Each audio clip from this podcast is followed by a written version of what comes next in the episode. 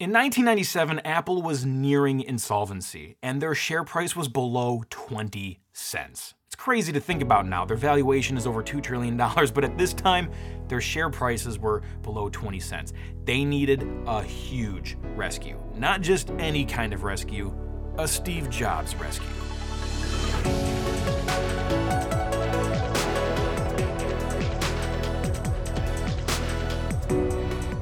Apple Keynote Chronicles is made possible thanks to our awesome friends at Linode. You can simplify your infrastructure and cut your cloud bills in half with Linode's Linux virtual machines. To keep it simple, if it runs on Linux, it runs on Linode.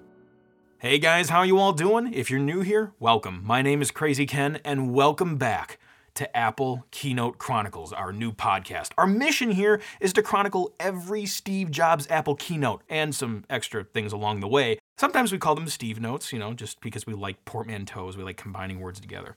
But we're not just talking about the physical events that take place on stage. We're also going to dive into the backstories, the products, and our own personal experiences too. And today, as always, I'm joined by my helpless test subject I've dragged into this project, Brad. Hi, Brad. Hi, Ken. Um, you know what? I might have been helplessly dragged into it, but happy to be here. Yeah. So we left off in the last episode with Steve Jobs introducing the original Macintosh. Macs are pretty much everywhere. You see them all over the place. It's kind of hard to think there used to be a time where they weren't around. There was a first version, there was sale number one, and that was this. He revealed it at the Flint Center, January 24th, 1984, officially, publicly, the first Mac. But it kind of had a rocky start, and Steve soon after left Apple, and he founded his, what some people like to call his revenge company. Next. And he took some people from Apple, founded this company next. So Apple was still going, you know, they were still releasing stuff, the PowerBook, the Newton, but at the same time, Steve Jobs was working on this next hardware and more importantly, this next software. And eventually, Apple needs help, so they acquire Next and Steve Jobs. They bring him back for over $400 million.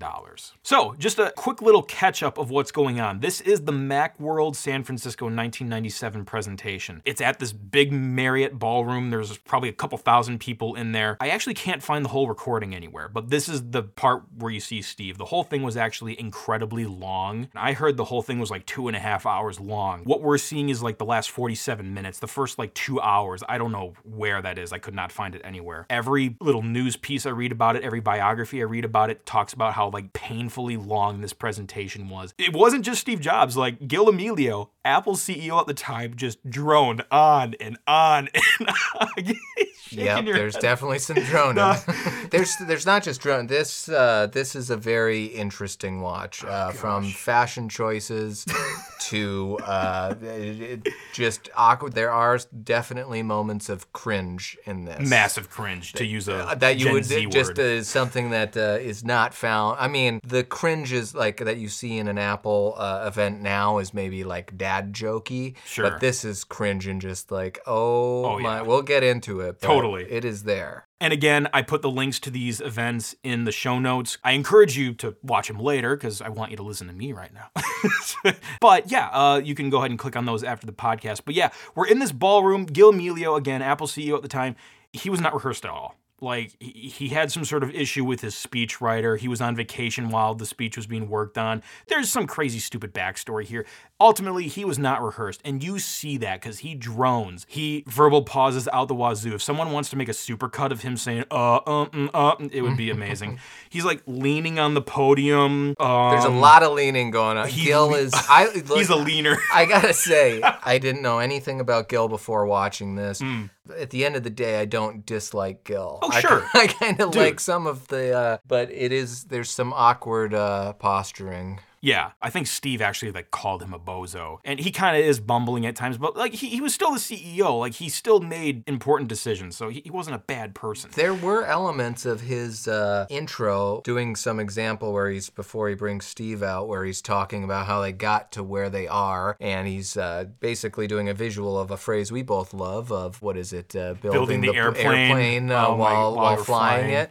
It never ends up good for the passengers, people. Yeah, but but I did think that the way that he presented that, even of like showing the goofy comic drawings of it, was actually very Apple. Oh yeah, no, I, I like that a lot. Yeah. This would be helpful to me and maybe any of the uh, listeners who don't quite know. Could you tell me what the perception of Apple was going into this before they acquired Next? What happened with the company from the time Steve Jobs left to where they got to. How did people look at Apple? So there were a lot of jokes going around too. Like I remember there was one like particular news article that showed like an Apple logo and it said pray across it, like pray for them. I think it even had like a crown of thorns on it, like Jesus' crucifixion or something. I don't remember the artwork, but they were not being perceived as like a really strong brand anymore. Now there were those people that were still faithful, and I would say one of the most popular evangelists, you know, the, to say good things about Apple one of the most popular evangelists was Guy Kawasaki. He was in charge of, quote unquote, saying the good news about Apple, about the good things that are going on. But there were a lot of people that were just saying, like, oh, Apple's gonna die, Apple's not making any money. And in real life, they were losing a lot of money. Like, again, their share price was under 20 cents. They were close to insolvency, probably about, I don't know, a fiscal quarter away from insolvency. And something that Steve talks about, I think in the third episode we're going to discuss, is PR. You know, PR with Apple wasn't super good either. Not like they were doing anything scandalous. It's just they were focusing so much on all the wrong things. So what? what yeah, what later. would it have been? What did an Apple computer in 1994, 95? What was that? Was it expensive and underpowered, or you know, where did it sit in the landscape of why were they doing so poorly? That's a really good question. Um, so I think it has to do with what Steve Jobs talks about later in the presentation is how competition caught up. Like Windows caught up. You know, we were talking about how Windows didn't even exist in the last episode in 1984. Well, it caught up and it got better because they knew how to innovate and Apple was kind of focusing on all the wrong things, you know, not everything wrong, but they weren't innovating as much as they used to, and other competitive options were out there that people could buy into, and Windows grew like crazy. And that's why the main focus of this keynote is well, yeah, there's a lot of philosophical and principle things that have to be done, like about Apple's mission and stuff like that. But from a technical perspective, the focus was we need a new operating system, guys. What we're talking about right now is the genesis of the modern Mac OS, which was the genesis of every modern Mac that ran after that, every Intel Mac, which was the genesis of the iPhone, the iPad, the modern Apple TV, all that software was built on that software, which was built on what we're talking about today. So it was a huge move. On a technical level, their software was falling behind and they needed a new operating system to compete. And they have clunky graphs to show how they have, they're going to build it. They have awesome squares, lots of squares, guys. All right. So, or boxes, they called them boxes actually.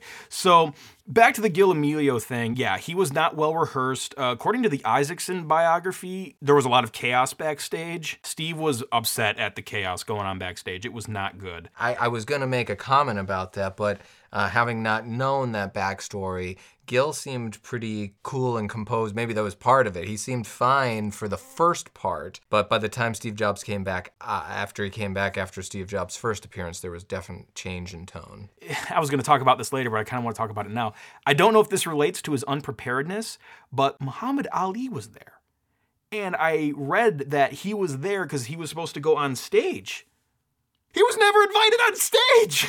like, did they just not rehearse it or what? Like, you bring like one of the most famous people in the world there. You, you, you just you just have him sit there. well, that was a very. I honestly, I, I, so I, I, need when I'm talking about cringe. That was a weird, cringy moment oh, where so they go. They're they're going off. Sorry. And Gil is like. um calling out all the celebrities in the oh, audience oh, and having them stand up and the crowd applaud. I mean, yeah. it felt like a, a, corporate work event. It was very yeah. weird. Like you would oh never see that like I mean, I guess maybe they did it later in Apple keynote history, but they, sometimes, like in the iPhone, Steve did do like the team worked really hard on the stand-up guys, you know, and they. Well, that's that, the team. It's weird to be just calling right, out one celebrities. At a time, yeah, really weird. But anyway, we'll cover more of that awkwardness real soon. If you love awkwardness, you're gonna mm. soak this episode up. So again, the big focus of this was they need to modernize the Mac OS. Apple needs a new operating system, and Apple was looking at options. They looked at Be, and I really need to research Be some more. I've only used a BeBox a little bit when I was at the Vintage Computer Festival Midwest 14 in um, 2019. So they were looking at Be, but ultimately they ended up looking at Steve Jobs' Next company. So they acquired him and the software for $400 million. Now, Next made hardware too. That was their first focus. They were Next Computer, you know, they made the Next Cube and all this stuff. But then they ended up being a software company, which ultimately was more important at, you know, this particular time because Apple really needed some software. So the airplane thing, talking about the Mac OS, again, came out in 1984. It's now 1997 and not being modernized enough. Gil says it's like a Cessna plane. We're just adding all this stuff on top of it. Then we switch from the 68K Motorola processors to PowerPC. So he was like, now we move to the PowerPC, which was like a jet engine. So now you have like parts of a Cessna plane with like big jet engines on them. And he has this very comical illustration, like you mentioned earlier. And overall, microprocessors in 1997 were about 200 times faster than they were in 1984. So what does that mean? Apps need more memory. They want to do things with clients and servers multimedia, the internet was growing, and the Mac OS was like not really built for that stuff, so they were just tacking it all on top. Well, they met Steve especially, I think, in this one, and also definitely when we get to the next episode. I mean, he's talking about connectivity being like a huge factor in the yeah. OS, and that it wasn't built for that. Yeah, Jobs talks a lot about networking, and when I first saw these keynotes like years ago, I didn't really get it. But now that I use computers more, especially with the cloud nowadays, it's like, oh gosh, without the internet and stuff, like what would we even be doing? It'd be so hard. So he says the mission has changed. And again, this is before Steve comes up on stage. This is still Gil Amelio talking. He's like, we need a modern Core OS with protected memory. It needs to be multi processor ready. It needs to have preemptive multitasking, all of this stuff to make the foundation stronger. So at the time, the system was System 7, that's version 7 of the Mac OS, and it was kind of stagnating. But the problem was, you can't just rewrite the whole operating system because then what happens to all the developers? Like, all that investment is just poof, gone. So they can't rewrite it, but they need to modernize it somehow. So what they plan to do is they want to combine the Mac OS with modern APIs. Both of them are going to share a modern core OS. So you have a new foundation, but you still have the Mac OS compatibility for all of that investing and developing that's already been done. But then you have the new stuff on there for the future applications. And you were talking about the squares earlier. They called that the blue box. That was the Mac OS compatibility box. They had like this chart to map it all out. The blue box was the Mac OS compatibility and the new stuff was yellow. So they literally called it the yellow box. and then they wanted to throw Java on there as well. So that was kind of their plan. But Gil Amelio was like, okay, we have this blue box, Mac OS, we have this new modern Core OS. What's this yellow box? What's this new thing gonna be? Do we make our own modern APIs for the next generation of apps? Do we license? Do we acquire? hmm. So that's when they acquire OpenStep, which was the operating system from Next. And he said that was the clear winner. You get stability, performance, rapid development, but also this guy, Steve Jobs. well, that was going to be my big question for you mm-hmm. is um, because if if I'm correct, when they introduced the Next Cube, it didn't actually have an operating system or anything. like it was just Dude. like a really fancy design oh box oh that didn't do anything. We talk about building the plane while you're flying. Like, you know, I watched the Theranos documentary recently and they talked about fake it till you make it, the Silicon mm-hmm. Valley way. That is pretty much what they were doing when Jobs demoed the Next Cube which we will cover in a future episode, that keynote specifically, it really didn't have an operating system. It had demo software on it. Okay, so that's where I was, because that's what I knew of Next. I really mm-hmm. didn't follow Next. And so that was my question when we came into this is I thought maybe the next, this was acquiring Steve Jobs, not really necessarily acquiring Next, but maybe Next had gotten their stuff together at that point. So Steve Jobs was the big thing, but yes, Next did actually have an operating system later. They did. And when they stopped focusing on hardware as much, they didn't call it Next Step anymore. They called it OpenStep. They called it that because, well, they probably had multiple reasons, but it ran on more than just Next hardware. It, it even ran on Intel boxes. Mm. So they were focusing on software. Yeah. They got their stuff together. so in that case, do you think that they were truly acquiring Next? So was it a was it a bonus that they were looking at of having Steve Jobs? I mean, they did kick him out. Was there worries about bringing him on board at that point? I'm sure there was tension, and in a future episode, we'll talk about the board restructuring and all that stuff. But yeah, like Jobs got rid of a lot of people. And I'm sure I wasn't in his head at the time, but I'm sure Gil, hopefully, he knew that if he brings Jobs back, Jobs is going to be like, okay, we need to restructure stuff. Because a lot of people were given golden parachutes and let go. But that's later. but yeah, so they acquire Steve Jobs, they get OpenStep technology, And this is the foundation. This is like the genesis of like pull out your iPhone right now and use it. The technology on there dates back to this. Even when you're coding an app, if you call up an NS object or whatever, I'm not a programmer, but the NS in that code stands for NextStep. That's where that comes from. We still use it today in the Apple developer environment with Xcode and everything. So Steve is now back on an Apple stage again, but no turtleneck yet. Do you remember the part? I love this part so much. Steve comes on stage and people are cheering like crazy, and people are taking photos of him, and like the camera cuts, and then like suddenly Gil Amelio is standing next to him again. Oh, I, I literally have a note. I'm not gonna.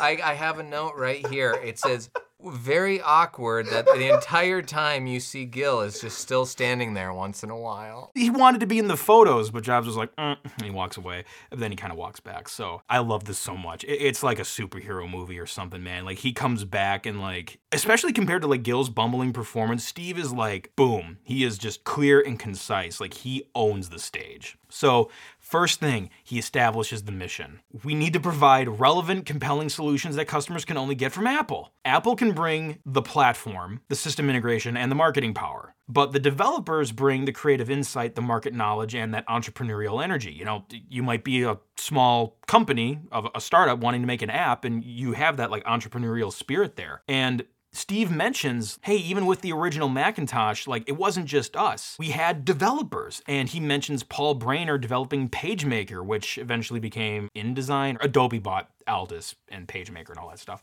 But that was one of the early Mac programs that got the Mac into desktop publishing. That was one of the things that made it a user's choice for desktop publishing and graphics and stuff like that. And Jobs talks about why did Paul choose the Mac to develop such a graphical heavy program like PageMaker?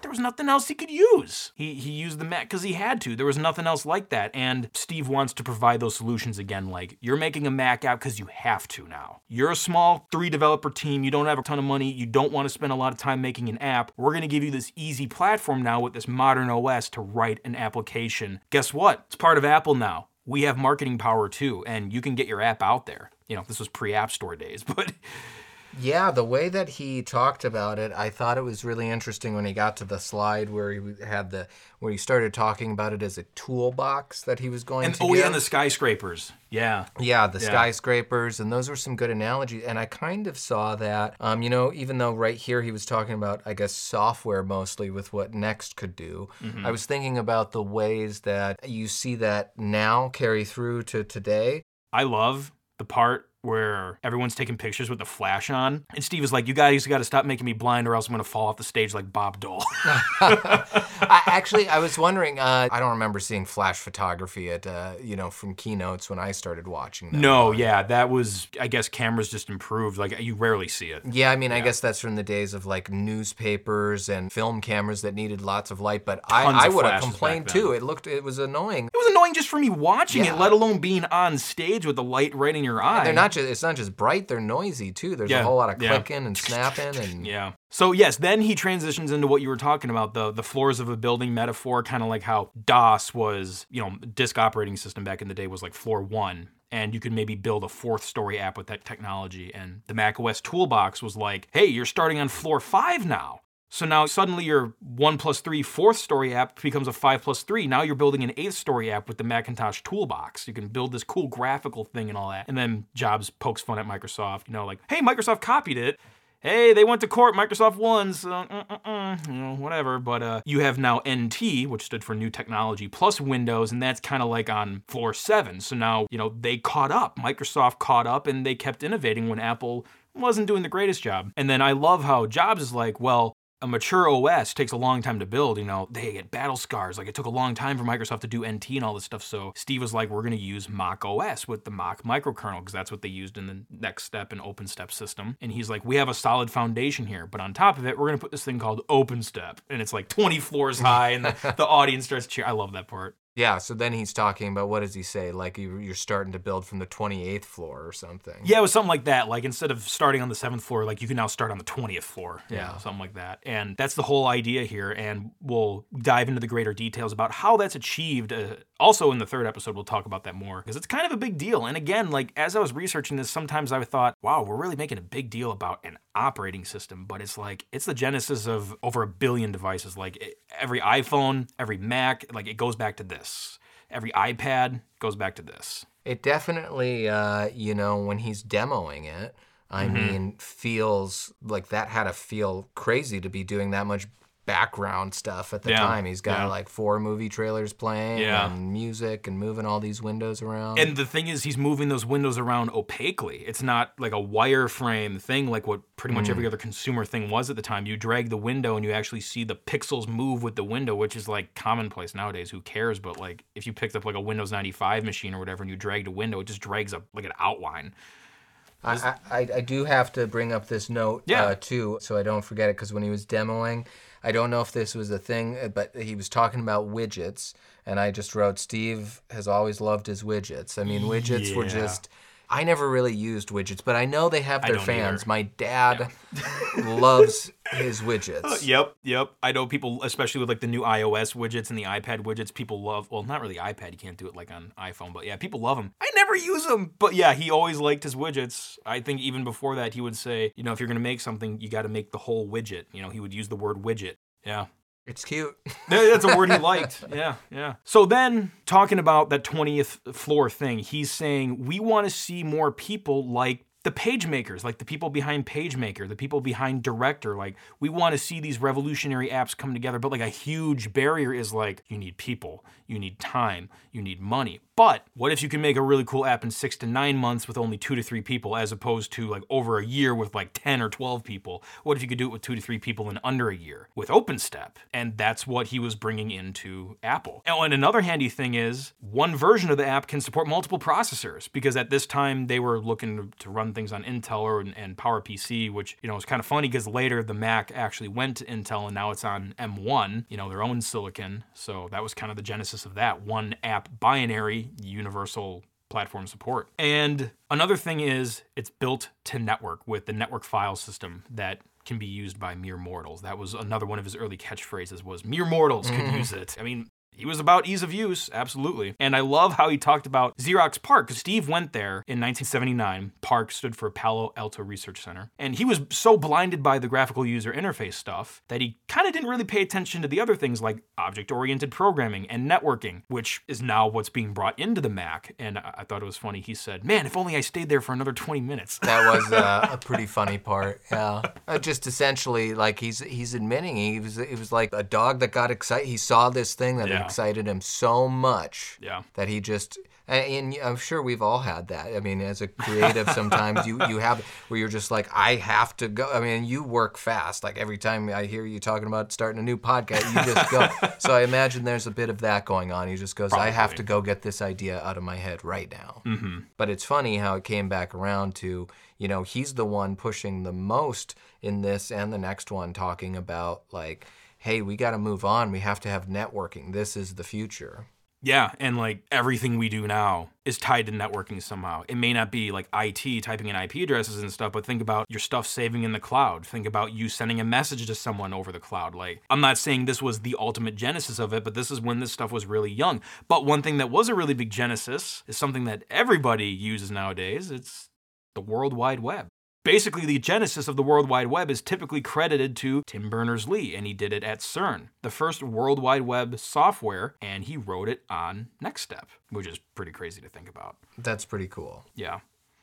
I got a Next Cube sitting in the office right here, even. It's right behind us, just staring at us. It's a big black monolith. Oh, yeah, it's a honker. It's.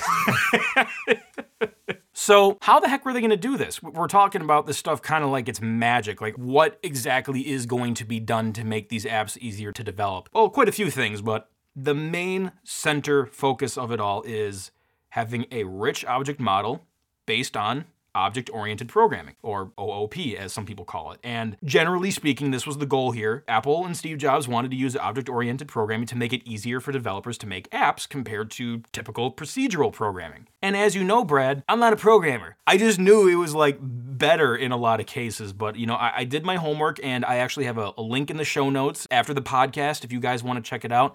There's this nice video that kind of sums it up in about seven minutes what object oriented programming is. So go check that out. He can explain it better Well, than me. let, let me get. I mean, again, going back, watching these things and seeing how they translate now. What a lot of what he was talking about seemed pertinent from when they were first talking about developing apps for iOS and stuff like that. Like basically, you know, iOS has this toolkit of you don't need to program what the scroll wheel is going to look like or the mm-hmm. bars or all this stuff in there. And by just having that be universal across the thing, Yeah. you can just focus on making the thing that makes your app special. Yeah, and object oriented programming at the core of that helps make that more possible where you do have something that's kind of I guess you could say pre-built and it just inherits functionality of an app. Like when I first started practicing developing for the Mac, it was really cool that I didn't need to like program a font panel. I literally just drag in like the font menu and the whole font panel just shows up there. It inherits that. But like the foundation of it is uh, there's like four pillars to object oriented programming. There's encapsulation, abstraction, inheritance, and polymorphism. And overall these pillars help reduce complexity and a big thing is they eliminate redundant code because if you see some comparisons of like traditional procedural programming versus object oriented programming, there's like way fewer lines of code for certain object oriented programming situations. And another big thing is though, it helps you isolate the impact of change in code. And you know, as video editors, you know, we use Final Cut Pro for example, you know, it's built in such a way where magnetically you can change something without knocking stuff out of sync. In a way it's kind of like this, you can change something here and it won't cause catastrophic issues over here because that's one of the pillars of object oriented programming. And again, that explainer video is in the show notes. It explains it way better than I do. So, along with Next and Steve Jobs, there was another technology Jobs had, you know, all about objects, object model, object oriented programming. They had something called web objects. He just loved the word objects. It makes sense, I guess. And web objects was website technology. And again, you know, we take so many things for granted now. You use something on a website, you click a button and it's like magic, right? But there's so many things happening behind the scenes. It's like, well, what's driving all that stuff? And at this time, Steve was pushing web objects. Uh, It's not really used anymore, but it was a set of technologies that you could use to build website applications, which again, 1997, you know, mm, it's kind of there. It's definitely not what it is like now. Well, he was still pushing that back in the iPhone 1, right? Yeah, I mean, web, apps. web apps. That's true. He was pushing that with the first iPhone. But yeah, it, it, it applies today, like web objects and building web applications, because anytime you use a website, you're using quote unquote an application of some sort. And I've talked about these guys before Linode. These awesome guys that help make our podcast possible, and they can provide people the infrastructure to build your own applications. Now, like I said, I'm not a programmer. I do know programmers, and if you need to do things like crunch stuff, crunch data, you need to host data. You can even like host a multimedia streaming video servers. You can host e-learning applications. If you need space on the web to host your project and your app, you can do that stuff with Linode. So with Linode, you can simplify your infrastructure and cut your cloud bills in half with their Linux virtual machines. You don't need to have like all these crazy computers built in your basement or something, guys, to like build your application or your website. Linode has all that stuff for you. All you have to do is use their service. So you can develop, deploy, and scale your applications faster and easier. So whether you're developing that personal project or managing a much larger workload, ultimately you deserve something simple, affordable, and accessible with accessible cloud computing solutions. So we're going to offer you something we worked out with our awesome friends at Linode. Just from listening to this podcast, Apple Keynote Chronicles, you can get $100 in free credit. There's a link in the show notes. Go ahead and click that. It's linode.com slash computerclan. And again, you can get $100 in free credit for their service. And they have data centers around the world with simple and consistent pricing regardless of location. So if you want, just, hey, choose the data center closest to you. And on top of that, hey, um, when you call tech support, do you like talking to a human or a robot? I seem to enjoy talking to people much more than modern robots. Well, well, then you're in luck. They do have 24 7, 365 human support, and you can get that support super easily. You don't have to try to understand what a robot is saying. You can choose shared and dedicated compute instances, or you can use your $100 credit on S3 compatible object storage. Hey, there's that word objects again. Or managed Kubernetes. There's a whole bunch of things you can do with Linode. Go to their website. Their solutions page shows you so many cool things. Again, linode.com slash computerclan. To keep it simple, if it runs on Linux, it runs on Linode. Visit linode.com slash computerclan and click the create free account button to get started. And when you do that, not only do you get your $100 in credit, but you're also supporting the podcast. So Thank you very much. And thank you very much, Linode, for making this show possible. So, yeah, web applications. We talk about that today. This is, you know, one of the earliest stages of it. You know, I mean, the Mac was kind of falling behind with networking and stuff like that, but it's kind of cool to revisit the next technology and see how Tim Berners Lee made the World Wide Web essentially on next technology. And this is what Apple was bringing back to the company to combine with the Mac. So ultimately, Next and Apple are merging. And this is when we get into the demos. You were already talking about those. Steve was like, okay, I want to play five videos at the same time, drag the windows around. Again, opaque window movement. It's not like a wireframe. They were watching Space Jam. the new Space Jam's coming out soon, so this is very timely. And um, did you notice on the side, you saw the dock? Did you notice the vertical like icons on the side of the screen? Oh, um, oh yeah, yeah, yeah, Yeah. The whole thing, yeah. Not that it didn't look like what it looks Oh, like yeah, on totally. modern Macs, but yes, all of those elements were there. I Yeah. mean, it felt like um, a very modern operating system. Mm-hmm. Uh, you know, there was the stuff that gave it away. You know, the square movie frames and the really low resolution. But uh, yeah, it felt super, super modern. Everything running in the background like that. Yeah. And that dock was a pretty big deal later because, like, not only was it in the Mac, but you have the dock on the iPhone and on the iPad. It was a pretty nice user interface element. I, I use it hundreds of times a day. Yeah, I mean, I guess when I think about that, the old Mac that we had growing up, Mm-hmm. I mean, it's really just interacting with the Finder bar and what you have on your desktop. The the pretty uh, much. There was like a little app switcher in like the upper right corner, if anybody even knew that was really there. But like that was like it. and Yeah. know, Windows had the taskbar, which was like the awesome feature. You can click and switch your apps. That was something the Mac didn't have. yeah, I guess we take that for granted now. We totally do. so then he goes into this awesome demo using Interface Builder, which was a name that carried through to the Mac developer environment for years. I don't think they use that name anymore because it's all built into Xcode, but it's exactly what it sounds like. You want to build the interface for your application, this is where you do it. And he shows it by literally connecting objects together. He'll have like a slider and he'll drag a line from it to a number field and you know you can drag the slider and the numbers pop up and it works at runtime Th- there's no compiling there's no code that actually has to be compiled so it just works at runtime and i particularly love this line that he pulled out like 24 minutes into it i just want to play that quick here These objects are just communicating at runtime. No code's been generated, there's no code to maintain. What we found a long time ago was the line of code that a developer can write the fastest, the line of code that a developer can maintain the cheapest, and the line of code that never breaks for the user is the line of code the developer never had to write. So, oh there's gil popping up again in the video right next to him clapping into his microphone. Anyway. Oh, Gil, comic relief for this. Uh, you know uh, that that's uh, that's that's interesting. The line of code that uh, you know the Mm-hmm. best line of code is the one you don't have to write. I think he says that in the one we're going to cover in the next episode He does, too. yeah. over and over again. And I mean, isn't that uh, doesn't that carry through to today with like I mean, I'm not a programmer at all, but from the demos I've watched of like the Swift programming language, Mm-hmm. I mean that is all about minimal amount of code. It totally is. And he does mention that a bunch in the next episode we'll talk about as well.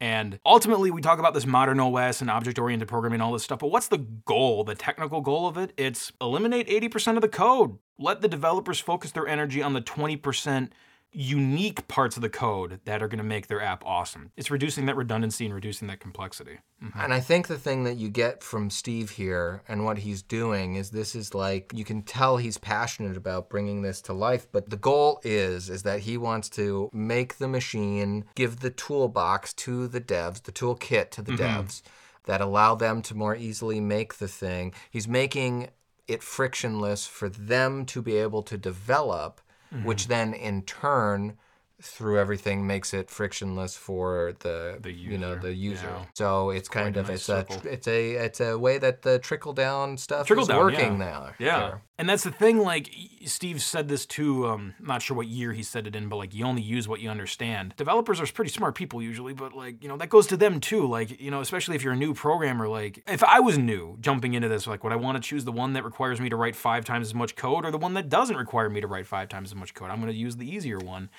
And, um, yeah, like you said, it affects the user too. If the developer can make an app easier and make a better app, the user has a better experience too. Or you know, even if it's that they it gives them more time to make more apps. Think about it like how many Yep. ideas you have. Yep. Like It- what if someone's just Uh, they got apps out the wazoo. They're passionate about the format, and Mm-hmm. they get out there and they can just do it. That's exactly it. It's like you can either save time on one app or use the same amount of time and make multiple apps. You're absolutely right. Yeah. I mean, you see that these days with like uh, with the cryptocurrency stuff. One developer will come out with multiple tokens application. I don't really get how all that works either. I don't either. something going on there where, if in the context of this, it allows you to either yeah focus on just what you're good at or get a lot of ideas out there. Right. So Steve does that cool demo. He exits the stage, and then Gil comes back on stage. And this is what we talked about earlier. He like calls out the individual celebrities who. Well, and he seems tripped up here. I mean, uh, to me, he was visibly way more nervous here. If I had to follow Steve Jobs, I would be terrified.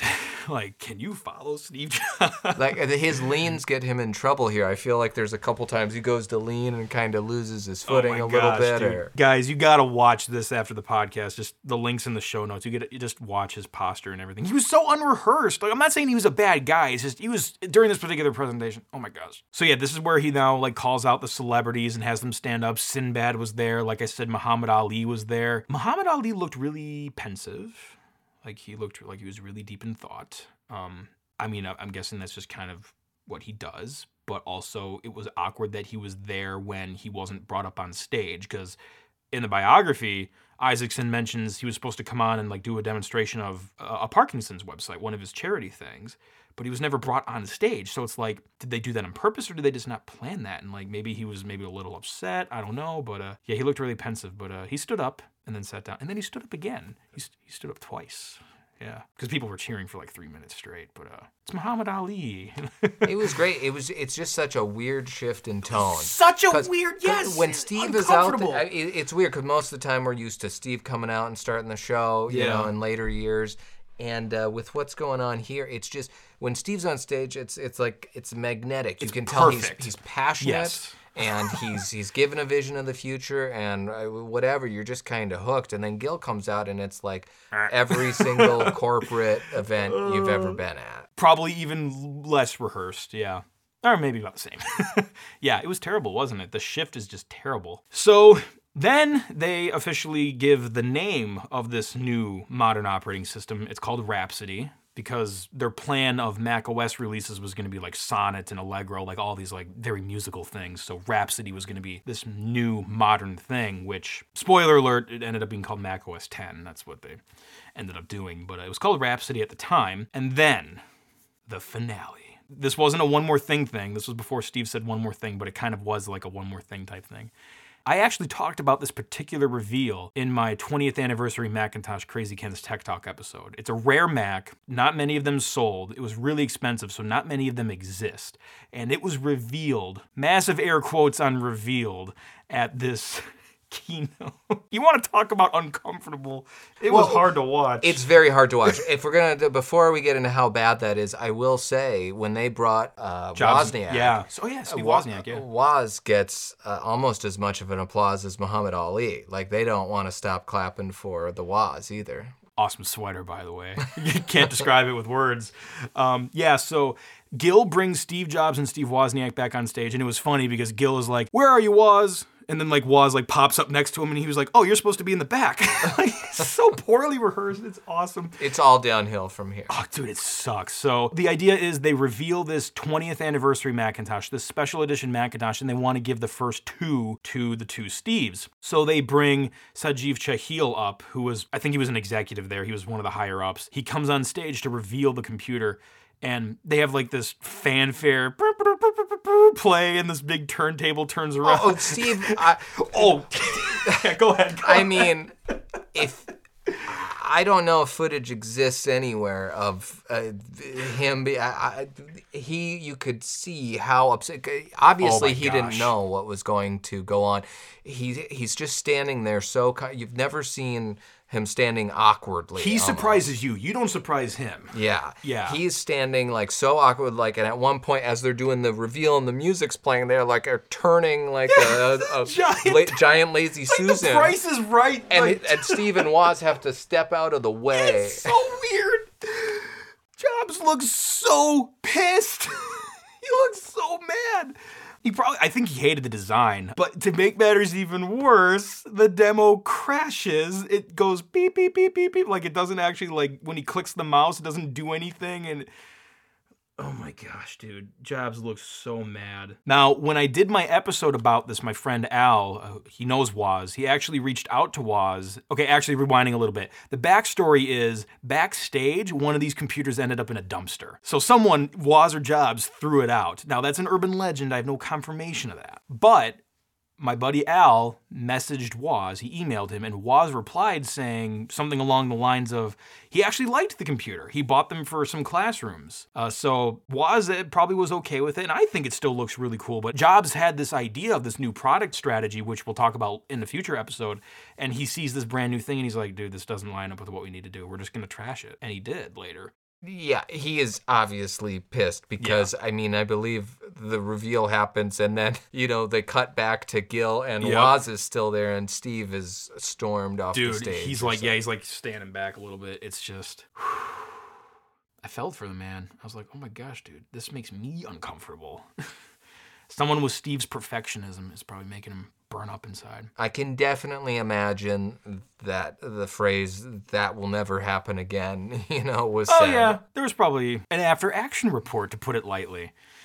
So that event ended on that kooky, glitchy, bad note. But as Steve Jobs would like to say, there is one more thing that we're going to talk about tonight. So a little bit later, it was like maybe September, it was like later in 1997, Apple hosted like a 14 minute press event. It wasn't that long. It was at the Town Hall Auditorium at the one, infin- actually, I think that's technically at six Infinite Loop. It's at the campus. And this is where they reveal the Think Different campaign. The Think Different words, like those are pretty famous now, but like this is when it was first announced to the press at this event late in 1997 at this really short press event. And I've actually never seen this tape before. I didn't even know this existed. Researching it for the podcast is the first time I saw this tape. Jobs goes in there with sandals and shorts, you know, kind of reverting back to his older ways, maybe. or his hippie Yeah. I, I. I like the vibe. It's a good vibe, yeah. I'm chill with it. He's there in shorts. Um, he sounds kind of tired, but he does say right at the beginning, he's like, "Whew, we were up until three in the morning last night working on this." so he is uh, kind of tired. So Steve, at this time, has been back at Apple for about eight to ten weeks. So he's still kind of getting his feet wet, but they're moving pretty quick. They already have this huge campaign going on. Think Different was pre- a pretty big deal. So he's like, we just got to get back to the basics. We got to make great products. We have to have great marketing and great distribution. And we were talking about earlier with like the 20th anniversary Macintosh, how he threw that out. That was part of his, um, we'll say, necessary sacrifices. He literally killed 70% of the product line. You know, we've, we've talked about this before the 80 20 rule, you know? 20% of your effort can make 80% of your return if you focus on the right things. And I believe that's what was happening here, almost to the number 70%. Um, you know, McDonald's did a similar thing too before they started taking off. They had a lot of stuff on the menu. They shrunk it down to soft drinks, fries, and burgers. You know, they knew what to focus on. Yeah, what was I mean? Wasn't it at some point uh, right here where they only had like six products or something like Yeah, that? Yeah, they later they announced their product strategy, which is just like a it's like a two by two matrix. You know, they'll have a portable and a desktop for the consumer and for the professional, and then they expanded it a little bit to like a two by three or whatever. But yeah, they just made it a super simple grid because at this point there's like a ton of different model numbers. There's the Newton, there's the TAM. He was like, "What? What is this?" So shrink it down by 70%, just focus on what we need to focus on. And he talks about how marketing is about values. It's not about MIPS and megahertz. And this part, oh my gosh, the got milk part. He's like, when the milk industry tried to advertise how good milk was for you, it's a lie, but they tried, is what he said. Uh, like, sales weren't doing so well. And then the Got Milk campaign came out and sales went up. And he jokes saying, that's not even about milk. Actually, it's about the absence of milk. Got milk? but it's about values. It's not about like the hard facts or the, the science behind milk or the speed of a processor and stuff like that. It's, it's about The values. interesting thing that ties back into the the, the got milk thing and Apple in 1984 is that they got Ridley Scott to do the 1984 commercial.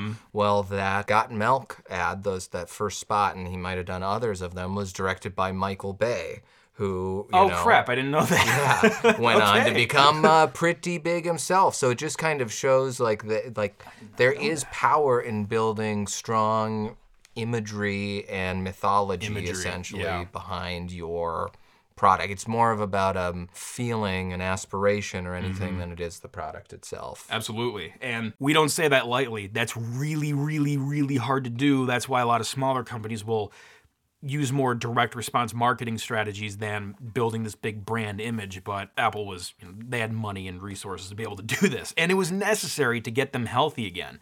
And another example he brought up Steve Jobs loved Nike. He was like, you know, they sell shoes, they sell shoes. But like when you, think of Nike or you see a commercial, like you see the athletes. You don't see a, hey, new Nike shoe has 20% more shoe power than Reebok. It doesn't it doesn't do that. They showed the athletes. Tons of people would love that. Like, come on, it works. They want to aspire to be a good athlete. That's so many people's dreams, you know. It, works. And I thought it was funny where he does say, you know, Apple spends a fortune on advertising. You never know it. So, Chiat/Day, the advertising agency that worked on 1984, Jobs gets back with them to focus on the right core values. People can change the world for the better. And that's where this Think Different campaign came out of. It, it's kind of cool to think like the same brains behind that 1984 ad is this Think Different campaign. So then he rolls the video. In this particular taping that I watched, the video wasn't in there. I don't know if it was a copyright issue, but like there was a lot of famous people in there. Well, it's a great spot. It's- if you haven't seen it, yes. you really should. Yeah, you can look and it up. what's interesting as we're, t- I really just thought of this now is the campaign, the idea of think different, and what the ad is saying is really the same thing as the 1984 ad. The 1984 ad is saying, "Don't listen, think different than what you know Big Brother here Yeah, is telling you." more dystopian like, but yeah, and, absolutely. and it kind of fits with this evolution of that's what the Steve Jobs, you know, pre getting fired from Apple, all of that. That's you know, was big and bold and sticking it to the man. And this was a just a different. It's it's more subtle and thoughtful and like um, humble in a way. Yeah, I, I totally think it's more humble, absolutely. And those think different words went on to be really famous. And the common thing between the two is none of them show a single Apple product.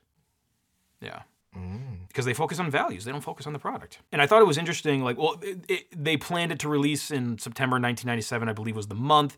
They were going to do two 60 second spots with the network TV premiere of Toy Story. So I'm sure there were going to be a ton of people watching that. They had billboards, magazines, big paintings on buildings. They had all that planned. But the other interesting thing was there was a lot of famous people in this ad.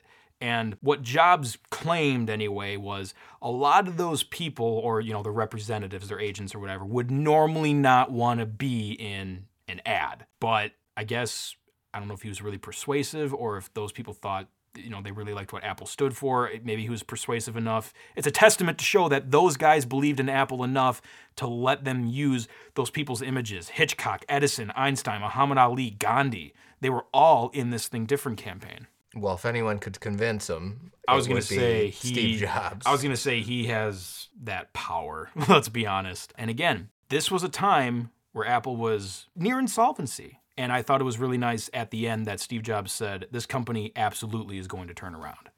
Well, it worked. I mean, look at them now. They're ginormous. They're a huge iconic brand with a valuation of over $2 trillion. So it clearly worked. He knew what he was doing. I like the vibe of what we're this is going to start and going into the the next episode, but Mm-hmm. I really like the vibe that's going on with Steve Jobs here, which Yeah. is it's different because the last one with Gil, that you could tell he was gritting his teeth, you know, throughout it, and he he was back, and you didn't know what was happening. And this is him. I mean, in this one, he's in freaking shorts. He- well, yeah, yeah, he's dressed up. He's got like a coat, like a like a business coat on, like a full suit or whatever. He's got sandals and shorts. but the, this one and the next one is this vibe of like. Uh, he's got patches on his he- jeans. he's kind of self-deprecating. He's, Sure, he's, He's uh, he's like, well, I don't know. No one cares about what I think anyway. Um, it's it's it's kind of a fun, interesting, and he's very real. He's he's, yeah, he's he's talking down about what Apple. That's what's so appealing about this. I guess he's not the CEO yet, but Right. so he's in a great spot where he's talking about the failures and he's talking very honestly, and it's a Right. it's a cool era. I liked it. Absolutely. So, pretty crazy story going on here.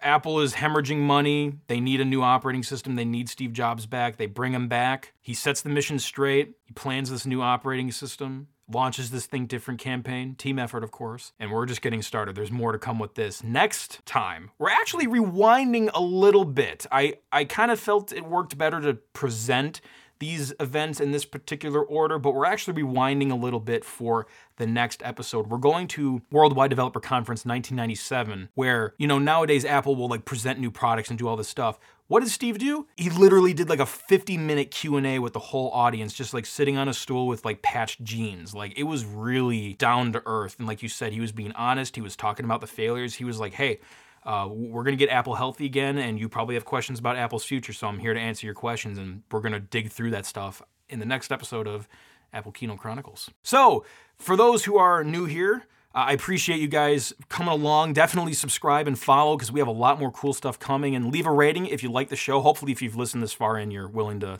leave a nice rating, five stars if you want. But hey, you know what? I can't make you if you don't like it. You absolutely don't have to leave a rating. And I want to thank Brad for joining us again. Brad has helped us out on a couple of YouTube episodes on Crazy Ken with the iPhone 12 when it was new. He helped film that stuff. And you were also on an episode of my other podcast, No Cameras Allowed. We were talking about Quibi. Dropping the quibs. Dropping the quibs. So yeah, he's been around a little bit before, but now we're taking on this more ambitious goal. So, Brad, where can everybody else find you? On the webs? Um, I'm not too active on the webs, but you can find me at Brad Tastical on Twitter and uh, Instagram and Clubhouse. Perfect. Oh yeah, Club. That's right. We're on Clubhouse now. Yeah, that's a thing that's going on, and everybody wants to copy it. Brad Tastical. It's perfect. We got Crazy Ken and Brad Tastical. If you were a surfer, it'd be like Bradical. Like, like Bradical. so, guys, thanks for listening so much. Subscribe and stay tuned because we got more cool stuff coming. We are just getting started. And again, thank you, Linode, for sponsoring us and making this show possible. And, guys, remember, if it runs on Linux, it runs on Linode. So, if you need to get that cloud stuff taken care of, Linode has got you covered. We'll give you $100 free credit. Go ahead and click that link in the show notes. And, hey, if you have a friend that's also a Steve Jobs or Apple fan, definitely share Apple Keynote Chronicles with them. I'm sure they will love it. And again, you can also watch these keynotes we talk about. We have the links in the show notes as well.